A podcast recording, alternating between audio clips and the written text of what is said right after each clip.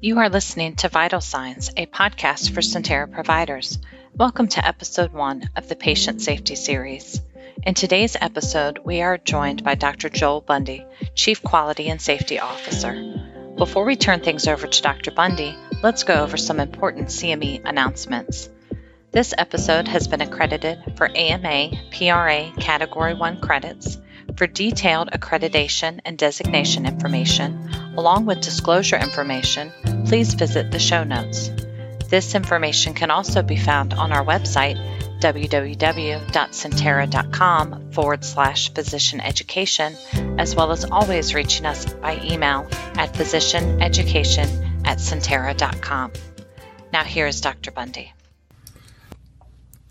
Many reference the United States Institute of Medicine seminal work to Err is Human as the beginning of the modern patient safety movement. In that 1999 publication, it was estimated that between 44,000 and 98,000 people died each year from medical errors, equal to the numbers expected if a Boeing 747 crashed every single day. It has been estimated that 3.7% of hospitalized patients experienced adverse events, with negligence causing 27.6% of those events. From the same study, Dr. Lucian Leape of Harvard Medical School found that 58% of adverse errors were attributed to errors in management. Over the subsequent three decades, there continued to be reminders that patients were still not as safe as many of those earlier visionaries had hoped for. And some have described the patient safety movement as having only meager progress. If one considers a broader definition of preventable errors, it is estimated that the incidence rate for patient deaths from preventable harm to be between 210,000 and 400,000 per year. This estimate came from a literature review of preventable adverse events that included errors of commission, omission, communication, and diagnostic errors. Equally concerning, serious harm was estimated to be 10 to 20 times more likely than preventable deaths. In a 2016 Johns Hopkins study, they calculated the mean rate of death from medical error of 251,454 a year using the studies reported since that 1999 Institute of Medicine report, and then extrapolating to the total number of U.S. hospitals and their admissions in 2013. What makes this report noteworthy was the declaration that medical error was the third leading cause of death in the United States. This resonated with the public and the media, similar to the Boeing 747 analogy of estimated deaths from the IOM report. With this limited progress, there have been a search for new and different ways to improve patient safety. Many thought to look outside of healthcare, factoring in mechanisms of cognitive errors, solutions from the field of psychology, and human factors research. It was further recommended that medicine specifically study lessons from highly reliable organizations. The concept of high reliability has been present for many years, and high reliability organizations, or HROs, were noted to have effective management of innately risky technologies through organizational control. HROs such as nuclear power plants, flight operations aboard U.S. Navy aircraft carriers, and air traffic control have been extensively studied, and HROs are defined as those where accidents are expected to occur normally due to operational risk and task complexity, but do not occur because of the organization's devotion to zero rates of error, what we would say in healthcare, zero harm. To understand how HROs prevented errors, researchers proposed several models to understand better harm events and how they occurred. One such model is the cause and effect model, where human error directly leads to injury. This linear model explains some workforce injuries like slips and falls, but typically doesn't explain many of the other recognized harm events. Dr. James Reason proposed a Swiss cheese model of defenses by adding complexity to that linear harm event model.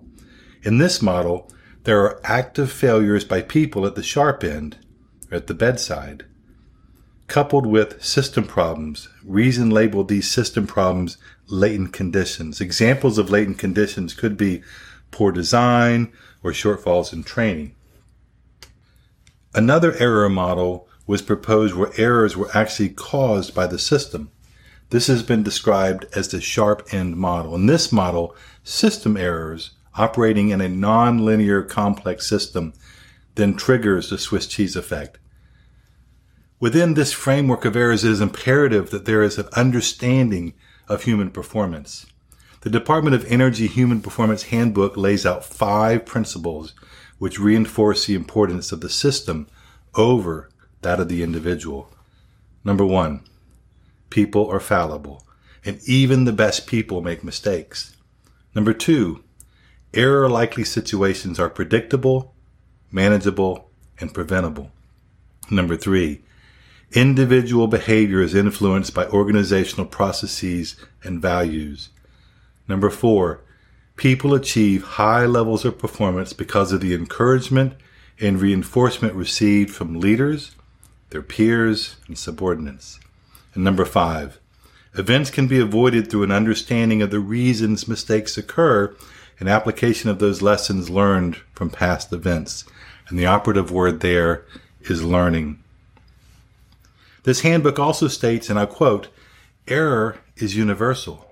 No one is immune regardless of age, experience, or educational level. The saying, to err is human, is indeed a truism. It is a human nature to be imprecise or to err. Consequently, error will happen. No amount of counseling, training, or motivation can alter a person's fallibility. End of quote. Since errors are inevitable, it requires building capacity and resiliency into the system with an underpinning of what just culture is. We're dealing with individuals' mistakes and harm. Thinking needs to shift from who failed to what failed in the pursuit of system solutions. Within the safety scientists, researchers were sort of studying those HROs that had fewer accidents than would be expected given the complexity of the work. Key characteristics from these industries in areas of both prevention and organizational resilience were defined, encompassing both the anticipation of errors that should not happen and containment when errors do occur. Prevention of errors requires a focus on removal of unwanted variation in practice. Knowing that humans will make mistakes, building capacity and resilience into the system will mitigate against injury or harm, and that is paramount in reliability systems. It requires the system to bounce back and to learn from these events, and importantly, to spread that learning throughout the rest of the system. As reliability is a dynamic non-event that is very, very hard to measure, it requires an organizational culture that fosters respectful interactions between various members of the team. This is called mindful organizing, where the team works in an infrastructure built on trust. There is a shared understanding around mission and around operations while effectively improving the collective action of the organization. Even with team turnover as seen on the United States Navy aircraft carriers, sustainability occurs through the constant operational training and retraining to improve skills and is a means for socialization across a continuously learning organization. According to some researchers, HROs exhibit five principles that make up mindful organizing, and you've heard these before. Number one, preoccupation with failure. Number two, reluctance to simplify. Number three, having sensitivity to operations. Number four, a commitment to resilience. And number five, deference to expertise. The first three of these principles focus on prevention of errors, and the last two on organizational resilience. Additional characteristics from research in the safety culture of aviation and healthcare revolve around system barriers that could achieve Six Sigma levels of safety. That is three errors per one million opportunities. This includes the building of guardrails, effective teamwork, evidence based practices, optimizing safety strategies throughout the organization, and simplifying burdensome and overly complex rules.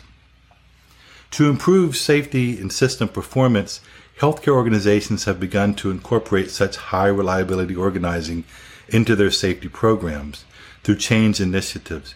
By building specific structures of a safety management system within a learning organization, these HRO principles can be inculcated into strategy and daily operations. They mirror known foundational requirements to create system safety, such as leadership, engagement, and learning systems.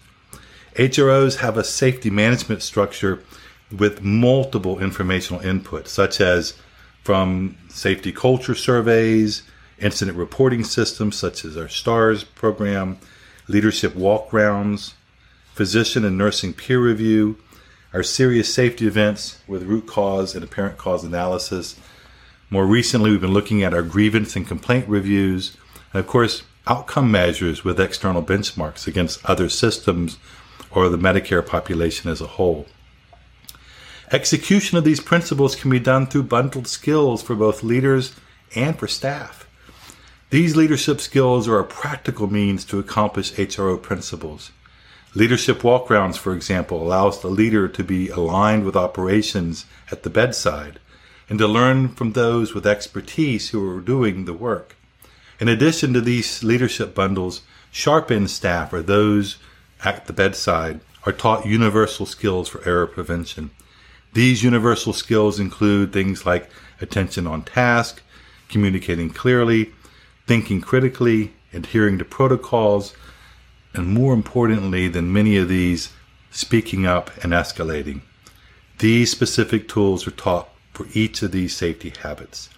There are a growing number of healthcare organizations that have demonstrated improved safety performance with implementation of high reliability organizing concentrating on the HRO attributes of respectful interactions and heedful interrelating, one hospital in Brooklyn, New York created a code of mutual respect for their medical staff and employees, effectively speaking up and handling disrespectful behavior improved post implementation.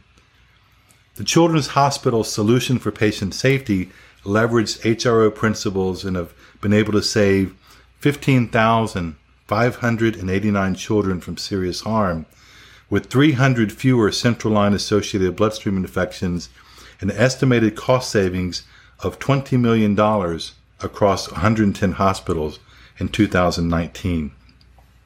An additional example comes from the Connecticut Hospital Association, where implementation of high reliability principles led to a 50% reduction in serious safety events. According to the authors, elimination of preventable harm through a high reliability framework requires system readiness to classify and capture safety events and to use champions to change the safety culture across the organization.